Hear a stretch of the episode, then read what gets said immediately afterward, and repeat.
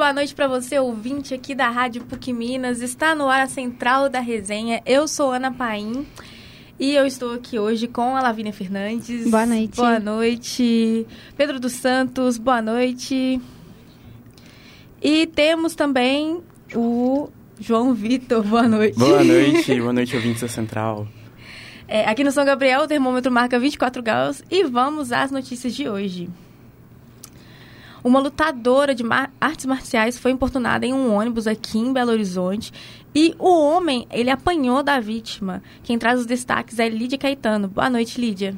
Um homem foi preso nesta quarta-feira 28 por suspeita de importunação sexual contra uma passageira do transporte coletivo em Belo Horizonte.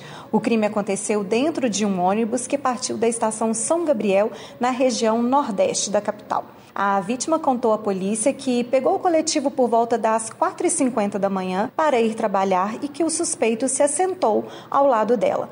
Ainda, segundo ela, o homem fingiu que estava dormindo e começou a encostar e a passar a mão nas pernas dela para ele, dizendo que parasse. Ele fingiu que estava dormindo né, e continuou colocando a mão. Pedi novamente para que parasse, o homem não parou de colocar a mão.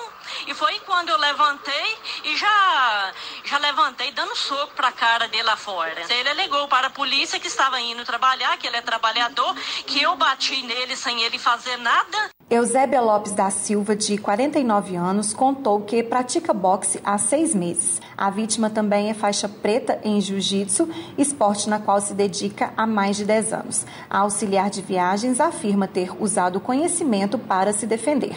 Ela chamou a atenção dele, que parou por um momento, mas Logo depois, recomeçou a importuná-la, tentando tocar nas partes íntimas.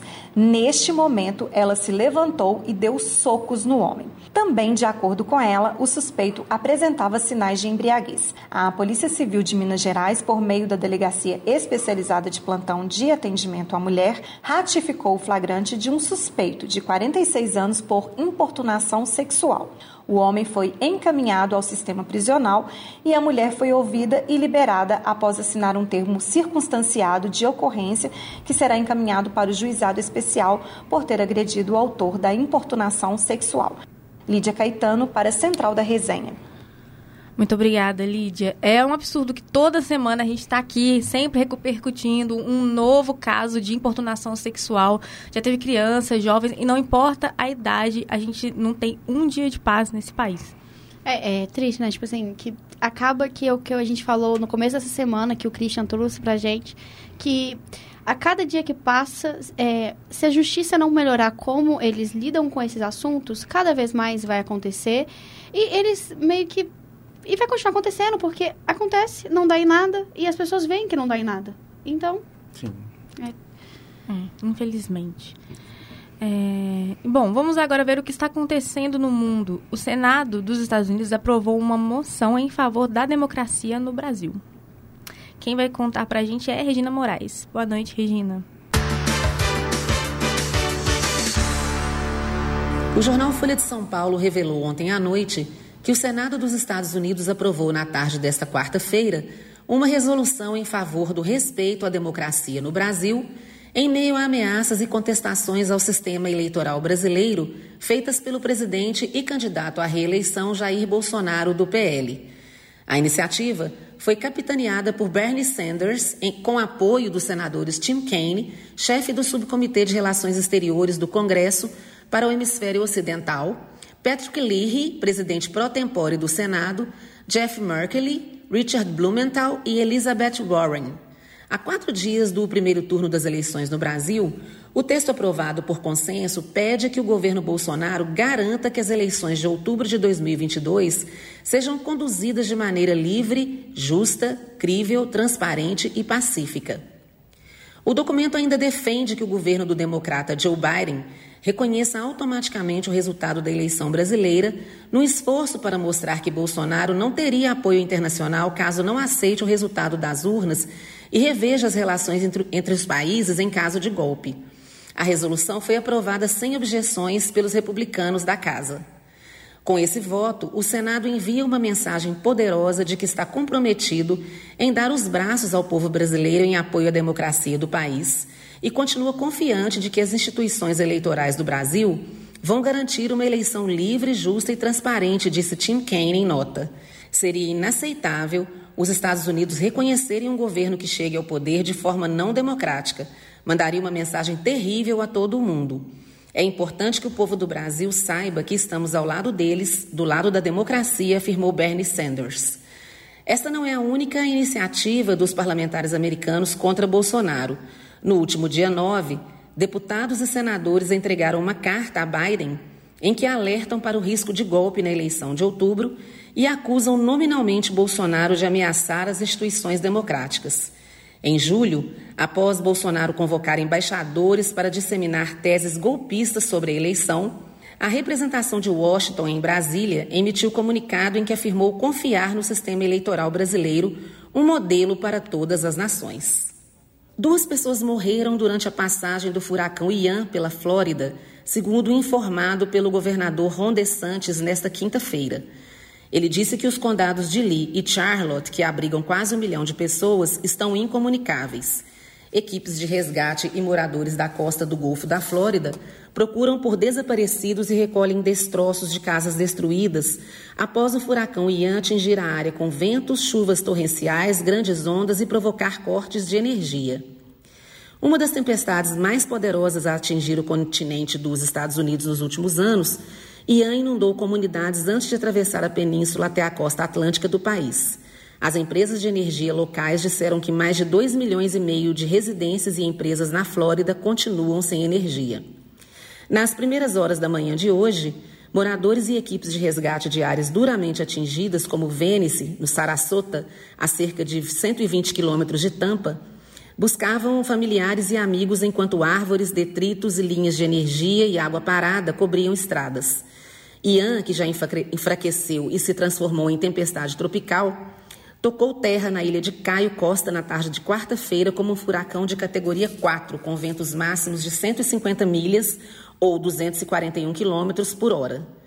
O furacão rapidamente transformou a costa sudoeste da Flórida em uma zona de desastres ao varrer a água do mar para a terra firme. Os impactos e danos desta tempestade são históricos. Nunca vimos um evento de inundação como este. Nunca vimos tempestades desta magnitude, disse o governador durante a entrevista coletiva. De Santos informou ainda que 28 helicópteros realizam resgates na água nesta quinta-feira. A ponte para a ilha Sanibel, na costa do Golfo, ficou severamente danificada e intransitável. Dois hospitais da área foram evacuados, os serviços de telefonia celular foram cortados na região. O presidente Joe Biden falou com DeSantis hoje, dizendo que o governo federal está comprometido em se manter em coordenação estreita com o governo da Flórida e que a diretora da Agência Federal de Gerenciamento de Emergências, Diane Criswell, estará na Flórida amanhã para avaliar os danos e oferecer apoio. Biden também aprovou uma declaração de desastre, disponibilizando recursos federais para os municípios afetados pela tempestade. Em Cuba, uma pessoa morreu após a passagem do Ian, que deixou o país sem energia elétrica na terça-feira. A tempestade devastou o extremo oeste da ilha com ventos e inundações, para depois se dirigir à Flórida, nos Estados Unidos. A vítima fatal é uma mulher de 43 anos que foi atingida pelo desabamento de sua casa. Na noite de terça-feira, toda a ilha estava sem luz, segundo autoridades locais. As fortes chuvas e ventos no país duraram até quarta-feira. Lázaro Guerra, diretor técnico da União Elétrica de Cuba, disse que uma falha no sistema elétrico nacional, em parte associada à tempestade, afetou a infraestrutura.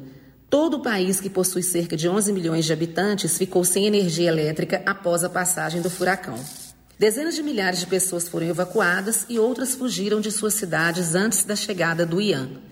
O sistema elétrico da ilha já vive uma crise crônica realçada por cortes periódicos até na capital, admitida inclusive pelo regime que governa o país. Além de obsoleta e perto do colapso, a rede viu o quadro ser agravado por incêndios recentes 19 dos blocos de geração de energia passam de 35 anos de vida útil e trabalhos de manutenção e constantes avarias deixam pouca margem de manobra.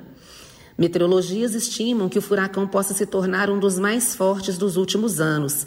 causando tempestades ao longo de toda a semana. A previsão inicial era de que o Ian ganhasse ainda mais força ao cruzar o Golfo do México.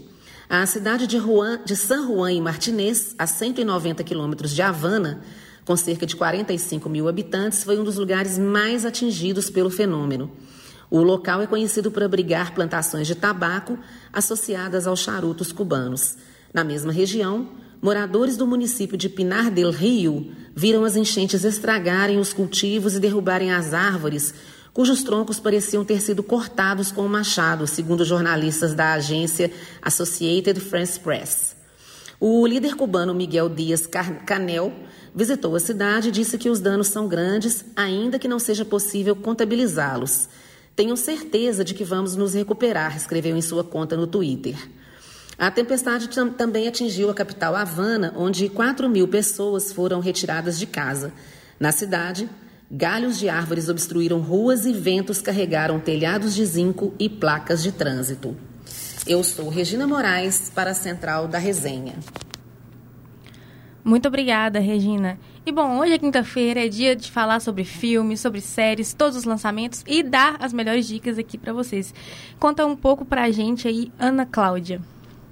Para quem é fã de terror, chegou hoje nos cinemas o filme Sorria, da Paramount, e ele é dirigido por Parker Finn. A trama conta a história da doutora Rose Cotter, que após testemunhar um incidente traumático envolvendo uma paciente, ela começa a ser assombrada por ocorrências sobrenaturais que ela não consegue explicar.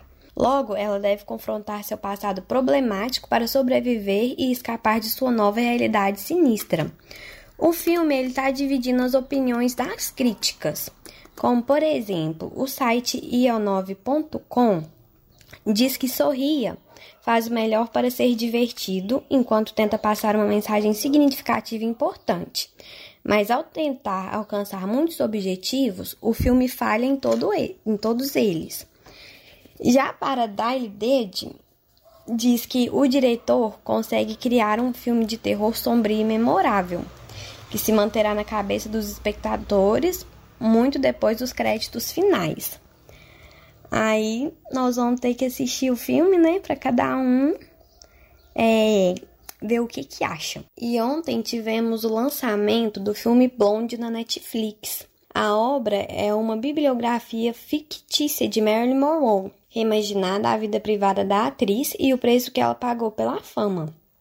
A atriz Ana de Armas se transforma no ícone de Hollywood nessa adaptação do aclamado romance de Joyce Carol Oates com o roteiro de Andrew Dominic.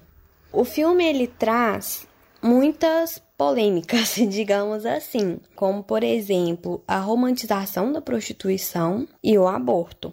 E assim, eu particularmente achei o filme um pouquinho pesado e confuso, né? Mas a história é muito interessante, tudo vale a pena, vale muito a pena assistir. E como indicação da semana, nós temos a série Dahmer, um canibal americano. Ela conta a história do serial killer que matou, esquartejou e devorou 17 jovens entre o final da década de 70 e o início dos anos 1990. Aqui é a Ana Cláudia Varenga para a Central da Resenha. Agora é com você, Ana. Muito obrigada, Ana. E também temos novidades para o carnaval. João Vitor Borges vai contar para gente. Isso mesmo, Ana. Tá aí um evento nesse fim de semana para os foliões de plantão que já querem se aquecendo para o carnaval do ano que vem.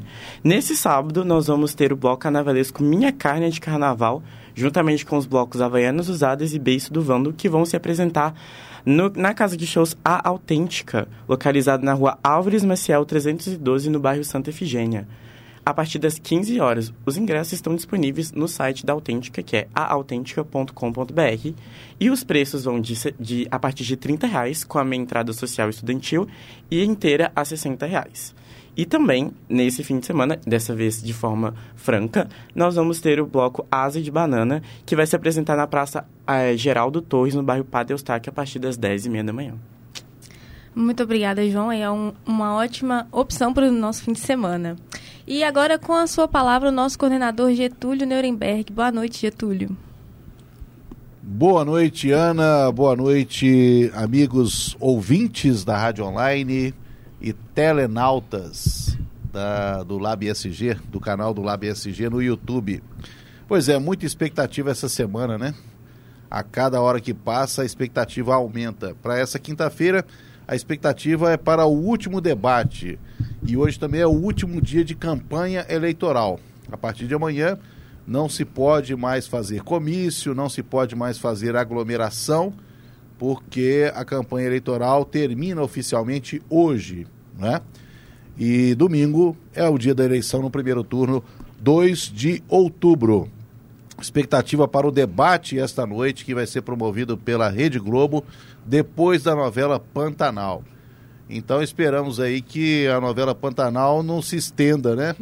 É, esperamos aí que é, a expectativa aí se o Zé Leôncio vai morrer ou não vai, se ele vai infartar ou não vai, que isso fique para o capítulo de amanhã e a novela termine num horário mais civilizado para que as pessoas possam assistir ao debate sem dormir, né? Vamos ver se o debate vai ser morno como foi alguns debates dos candidatos a governador, né, na terça-feira, por exemplo, disse que de São Paulo estava dando calo na vista. Né? O de Minas Gerais foi até um pouco mais caloroso, é, foi mais caloroso, né? Porque Zema e Calil travaram um duelo à parte, inclusive com direito a murro na mesa, né? Por parte do Zema.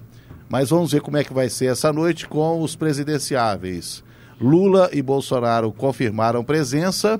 Vamos ter ainda Simone Tebet e Soraya Tronic, além de Ciro Gomes, Felipe Dávila e a novidade, sensação do momento, né? O padre Kelmon, que está entrando no lugar aí do, do PTBista Roberto Jefferson, né? Está entrando aí só de contrapeso. Vamos ver o que, que vai acontecer. Então serão sete cadeiras no debate. Hoje, mais cedo, na Globo News, foi mostrado como é que vai ser o layout do debate. Todos os candidatos estarão sentados, diferentemente dos debates anteriores promovidos pela Band e pelo SBT. Os candidatos estarão sentados nas cadeiras e conforme o sorteio, quando o candidato for fazer a pergunta, ele vai à frente, fica diante do outro candidato para quem ele vai fazer a pergunta, e aí vai ter réplica, tréplica, etc. Né? Então os candidatos ficarão sentados e vão se movimentar no palco a partir do momento que eles é, chegar a vez deles né, de fazer a pergunta ou de responder e tudo mais. Então, muita expectativa alguns veículos de comunicação já estão antecipando a Datafolha, o Datafolha desta noite. Por exemplo, eu acabei de receber aqui uma, um post da Rádio Itatiaia informando sobre o Datafolha, que dá conta de que Lula está com 50% dos votos válidos.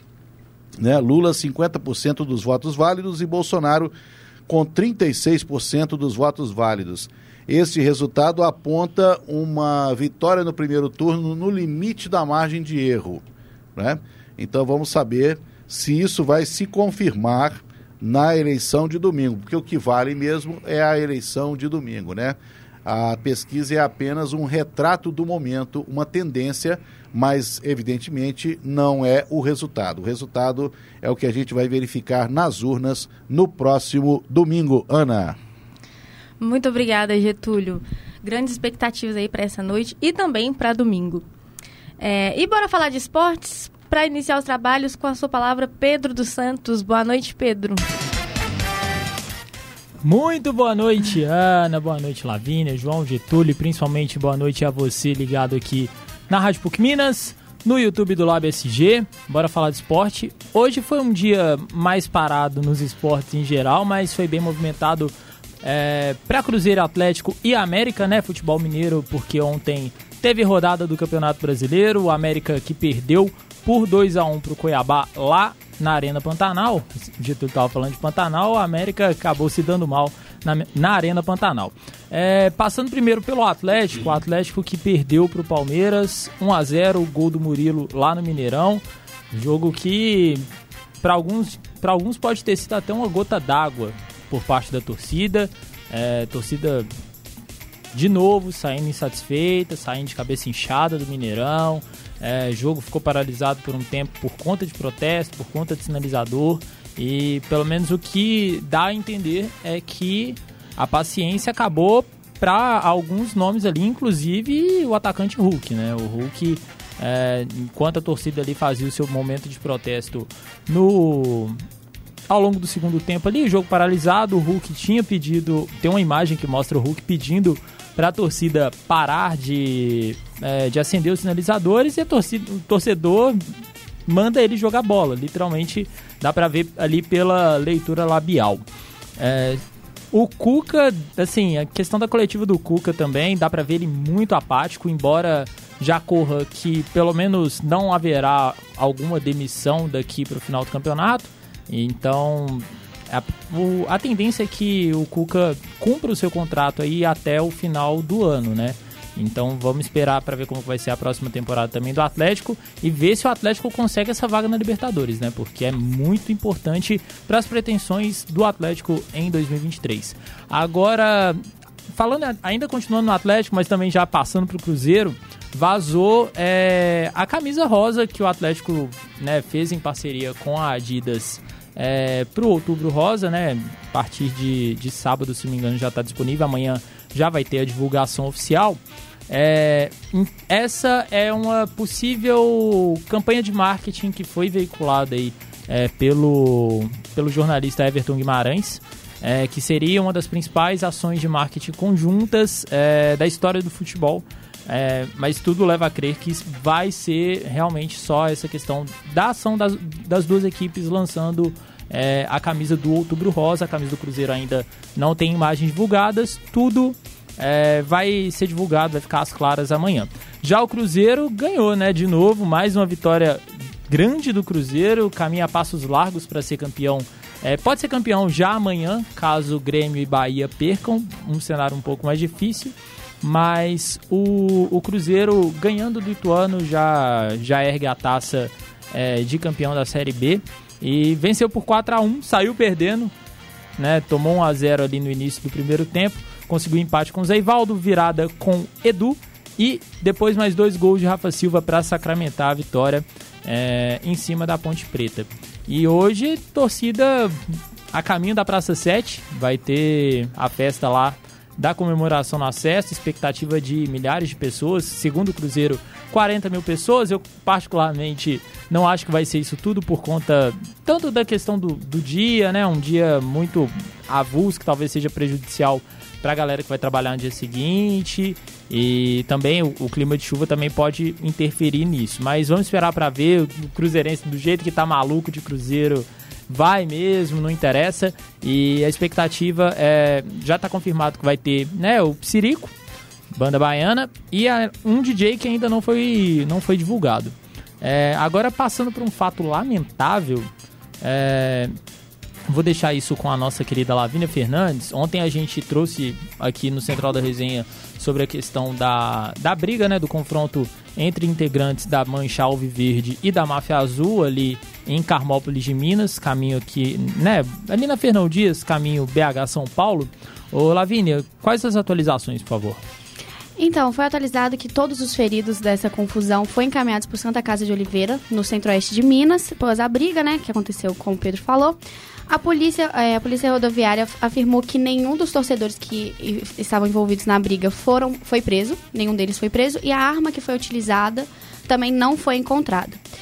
É, a Máfia Azul soltou uma nota ontem à noite, né, eu, é, falando que, alegando legítima defesa, eu vou ler aqui umas partes para vocês. É, hoje aconteceu um fato lamentável onde precisamos agir em legítima defesa para defender a integridade de todos que estão presentes para acompanhar o espetáculo de logo mais em Campinas, onde Cruzeiro enfrenta a Ponte Preta.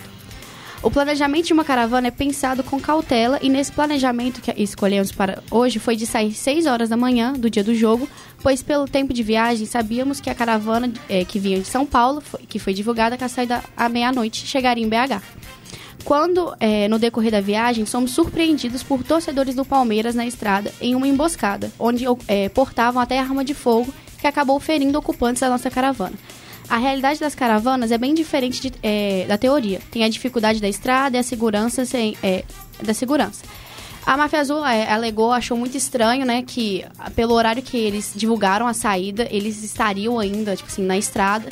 É, tem muito, tem, como a gente falou ontem no, no programa, tem muitos vídeos e áudios circulando falando que é, tinha teve envolvimento da, da Galoucura. É, ontem também, né, a, a, PM foi, mandou, acho que quatro ônibus é, da Máfia Azul voltar para BH, não autorizaram eles continuarem para Campinas. É muito lamentável, o presidente da, da Mancha, ex-presidente da Mancha Verde virou e falou que isso é normal, é guerra, é, é coisa de jogo.